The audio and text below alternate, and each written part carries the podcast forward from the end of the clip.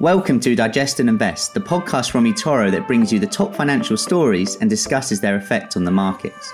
The content that will be discussed is intended for information and educational purposes only and should not be considered investment advice or investment recommendation. Make sure you understand the risks involved in trading before committing any capital and never risk more than you are prepared to lose. Past performance is not an indication of future results. And now on to the podcast.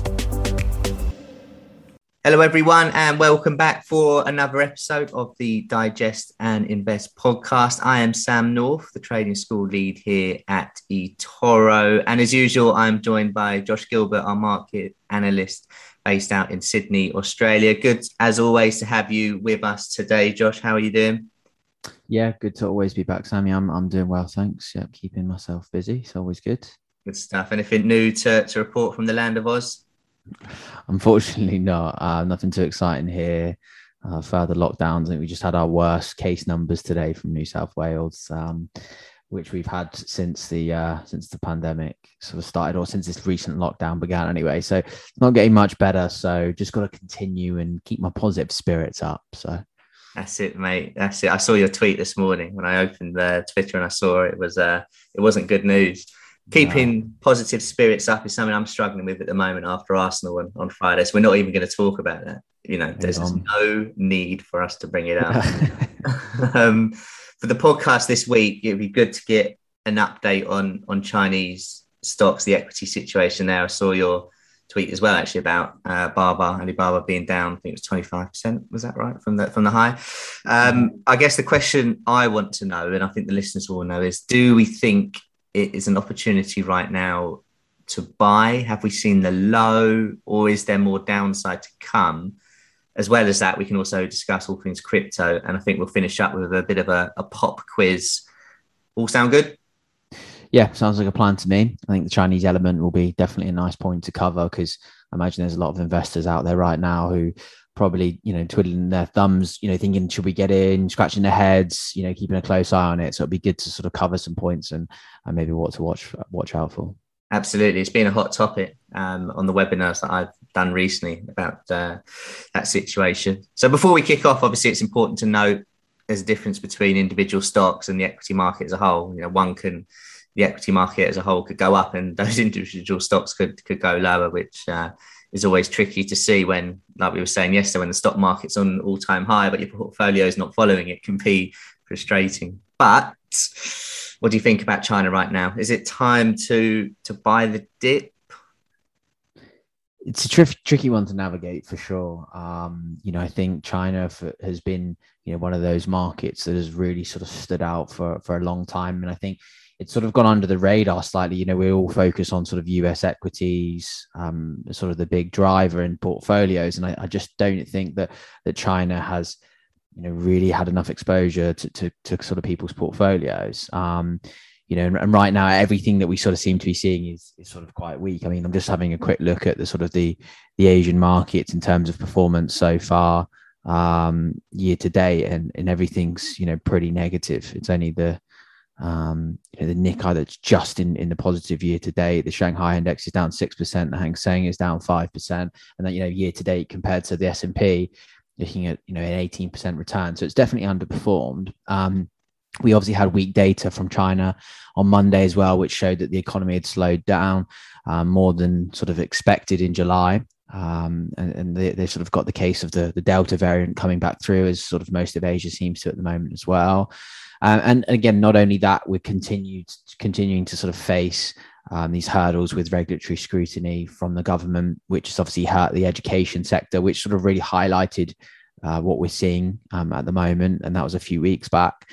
Um, and of course, Didi was one of the stocks that felt the full impact as well. You know, after it publicly listed, had a look today and, and shares are down about 40% since it's public listed in, in under a month. And that's pretty catastrophic. And even just looking at the, those prices, I think Didi trading at like seven or eight dollars US. Mm. Um, you know, I'm just looking at that price and I just think, you know, it's it, at those sort of prices, those sort of values, it's just hard to. I, I just can't sort of put it together. But I think whilst China have sort of said that they are looking to sort of stabilize the market slightly, um, it's still continuing to to sort of have a hold on the market. And I think even just yesterday, I, I, obviously we spoke about Alibaba a minute ago, but the government drafted guidelines released by obviously the top market regulator to attempt um, to prevent internet companies from adopting forced exclusivity and blocking competitors' links and apps, which I mean, seems sort of quite kind of standard, but um, on the back of it, Alibaba dropped about 4.9%, and it's now trading at its lowest level since about 2019. Uh, the Hang Seng Tech Index also dropped by about 3.1% as well. So I think suffice to say, the risks are very high right now, but it's certainly creating that opportunity. Um, you know, because we're seeing a lot of these stocks really trade at a much lower valuation um, you know, really, really heavily discounted, if you like. And we'll touch on that in a second. And I think the concern right now is that the regulatory introductions are far from over and that policies will continue to be rolled out. And I think that's the, the real difficult point is trying to see, you know, again, we, we know about sort of trying to time the market is impossible. But I think in this situation, we're seeing investors sort of move towards selling rather than buying. And the, the you know, the old saying of, um, you know, buy when when others are sort of fearful. Um, and uh, but you can understand why people are selling at the moment because there's a lot of pressure there. But again, I mentioned valuations. Um, we look at something like Tencent, um, a stock that you know I've been really really fond of for you know many years. It's trading at 24 times forward earnings, and Alibaba is at 17 times forward earnings. So that so Tencent and Alibaba are cheaper than both Coca-Cola and Home Depot if we're going on forward earnings. So two sort of value stocks and even Apple as well. So two sort of value stocks right there, um, which is you know it's really difficult to see. And then Alibaba's valuation comes in below the consumer discretionary, um, IT, and even healthcare sectors um, into the S and P 500. So the, the, valuation right now on Alibaba is, is super cheap, but of course, you know what we're looking at is is obviously a stock that is heavily volatile, and you know value versus tech. There is risks there, but is the Chinese government set to essentially ruin their their tech industry? You know, I, I don't think so. So I think there's going to be a point where this sort of levels out, and I think the difficult part, like I said, is obviously timing that um, if we could see further downside. And I do think that you know there is opportunity there. If we're looking, you know, two, three, four, five years in advance, it's really difficult to see these stocks trading at these valuations right now. So I think for investors looking at it, I think it's worth, of course, you know, moving with caution. Um, and I then particularly think it's worth looking at things like dollar cost averaging. You know, you're not going all the way in um, at this, you know, right time because again, we could see, you know, further actions. And unfortunately, nobody knows what's going to happen next from the Chinese government. It could be all done tomorrow, and, and we could see these stocks, you know, back to their normal valuations again. Um, and also looking at things like ETFs to give you that overall exposure rather than picking stocks will also help you with sort of that that sort of reduction of risk as well. So those are sort of strategies that I can suggest in terms of trying to gain that exposure. But whether this is all done, I, don't, you know, I, I, don't really know, and I don't think it is. Um, but I definitely do think it's creating an opportunity. Hundred percent, and great advice. I think the ETF's a great shout. I think dollar cost averaging is a great shout. The risk reward, you know, you've always got to factor in. Um, and I think you make a good point. In five years' time, longer term trading, investing opportunities here are right in front of us. But is there more downside? We can't definitely know. I'm with you. I think there is a bit more.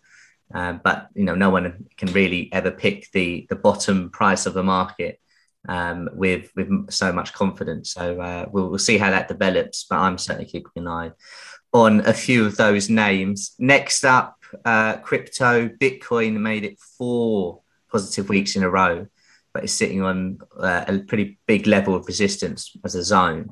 What are your thoughts on, on that and, and the space as a whole? Anything we should be aware of from your, your point of view at the moment? Uh, yeah, um, I think we've we've got to you know we've got a bit carried away. Um, I think we I think we've got to be cautious of that. I think when we started to move upwards, you know, sort of changing that trend towards a bit more of a bullish sentiment. I think I mentioned that you know I, I don't think it was the end. Um, you know, I think we might see a little bit more of, um, you know, a downside again. Whether we go back to those 30k tests again is, you know, I'm not sure.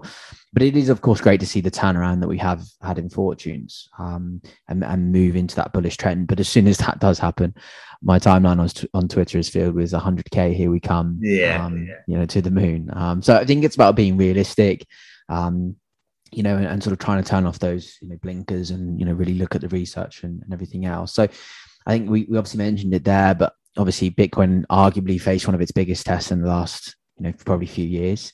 Um, after it went, you know, dropped what 60% from its highs in, in May 2021, um, coming down to lows of about 28,800. And, and that level was tested numerous times.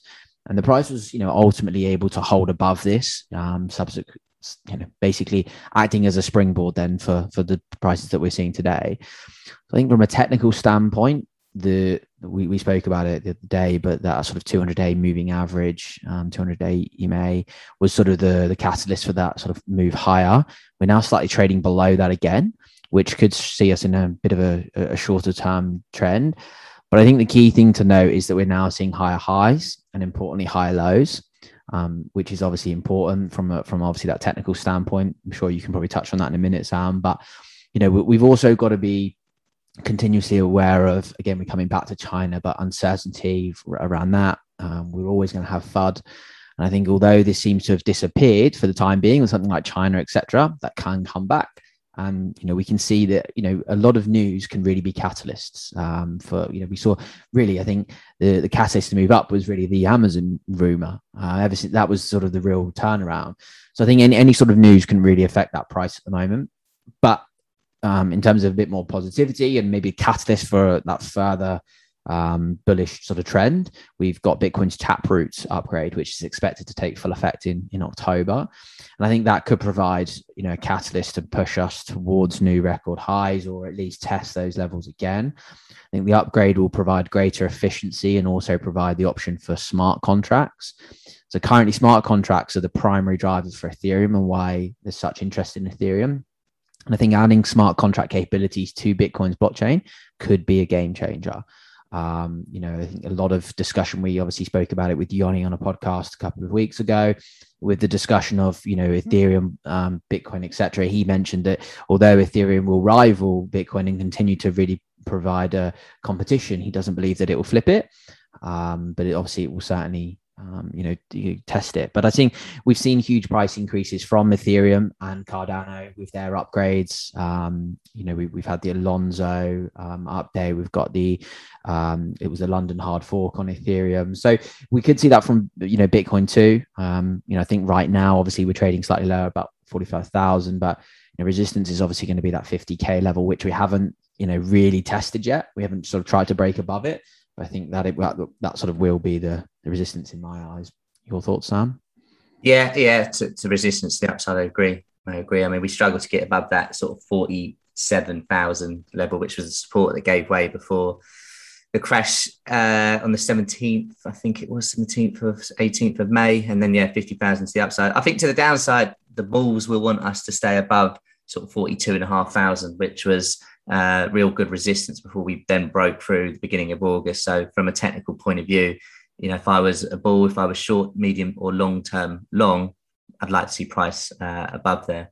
Um, but you're right, as this, as this, the saying kind of goes, you know, when everyone's bullish, when the when the timeline is is all to the moon, it feels like who else is left to convince, you know, for for price to go up. That sometimes actually it will then for come lower uh, as there's no more balls left. So I think we have a little little bit of a pullback before the next leg up. But as always, trade what you see, not what you think. Um, okay, so to finish the the pod today, I thought we could do a quick higher or lower.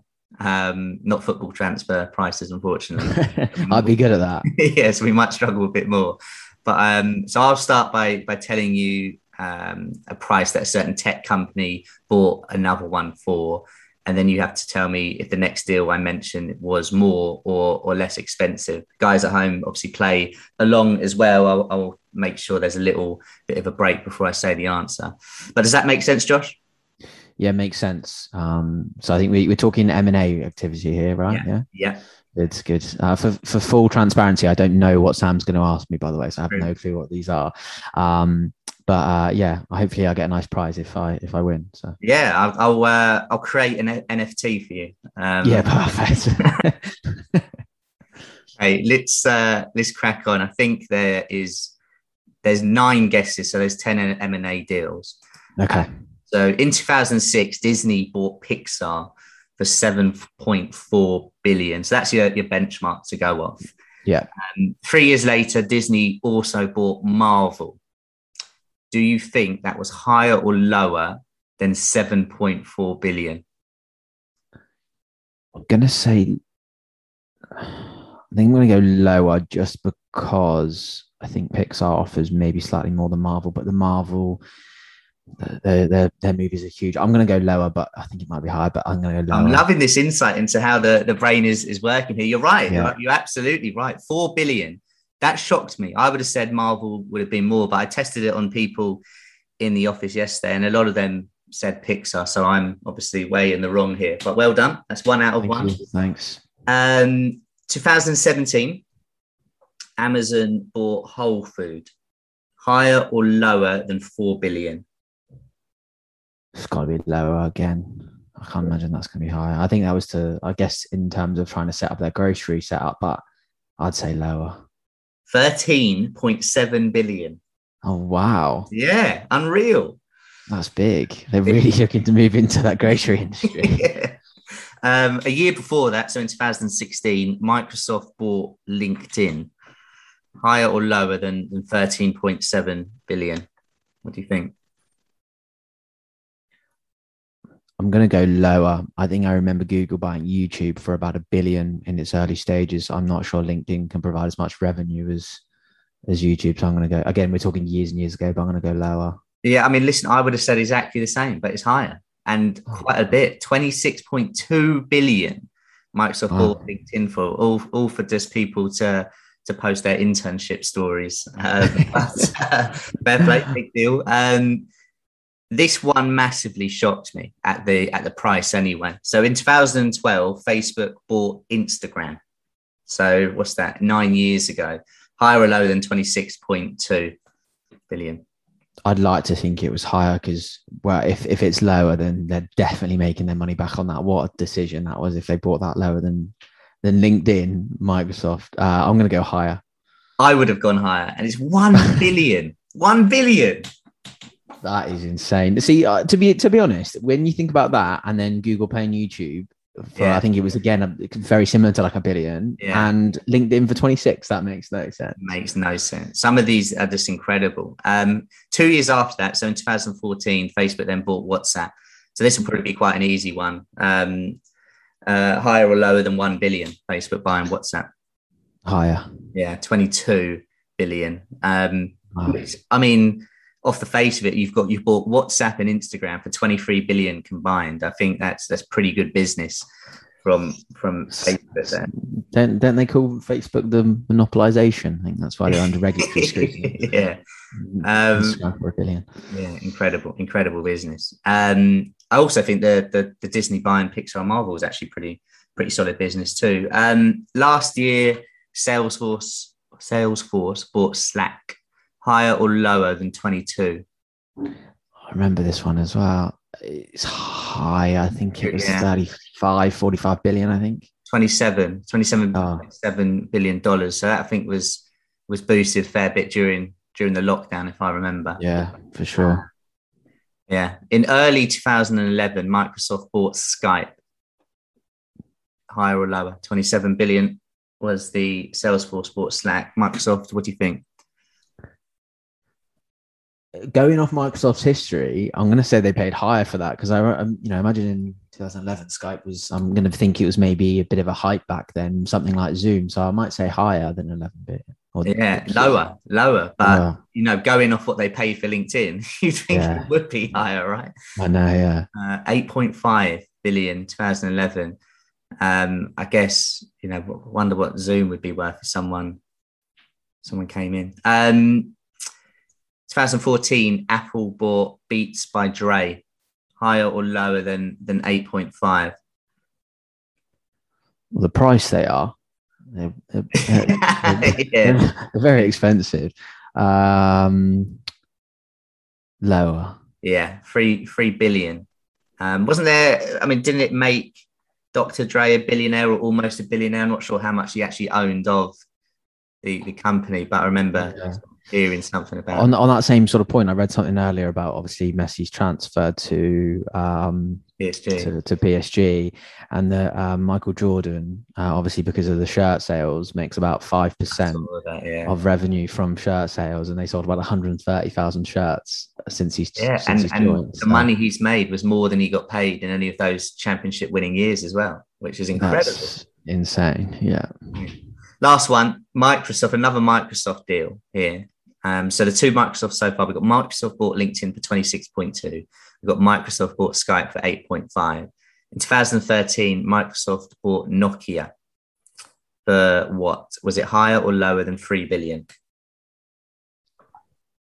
what date? What date was it? What year? 2013. I'll go higher. They were big Yeah. back then, weren't they? Yeah, The yeah. Phones. 7.2. Yeah, Back in the day, everyone had a Nokia, didn't they? yeah, yeah. Everyone had a Nokia. What was it? The, those little brick ones that never used to break. They've probably still got battery from 2013. yeah, yeah, hundred percent. well, look, either a did a lot Nokia or a than- um or a BlackBerry. Yeah, what a BlackBerry. Yeah, yeah. You did a lot better than I, I would have done. And, and the guys in the office did as well. Um, but not quite enough to win an F- NFT. But I might make one anyway. I might make Okay, one. yeah. we'll make a we'll make a digest and invest NFT. Yeah, absolutely. Absolutely. Guys, thank you for for making it this far. Hopefully you, you did quite well on the higher or lowers. Um, thanks for listening to the podcast as usual. You can learn more, of course, by visiting our eToro Academy. We will be back next week. Josh, thanks a lot. Thank you very much, guys, and uh, enjoy the rest of your week. Take care, everyone. You've been listening to Digest and Invest from eToro. For more information, visit eToro.com.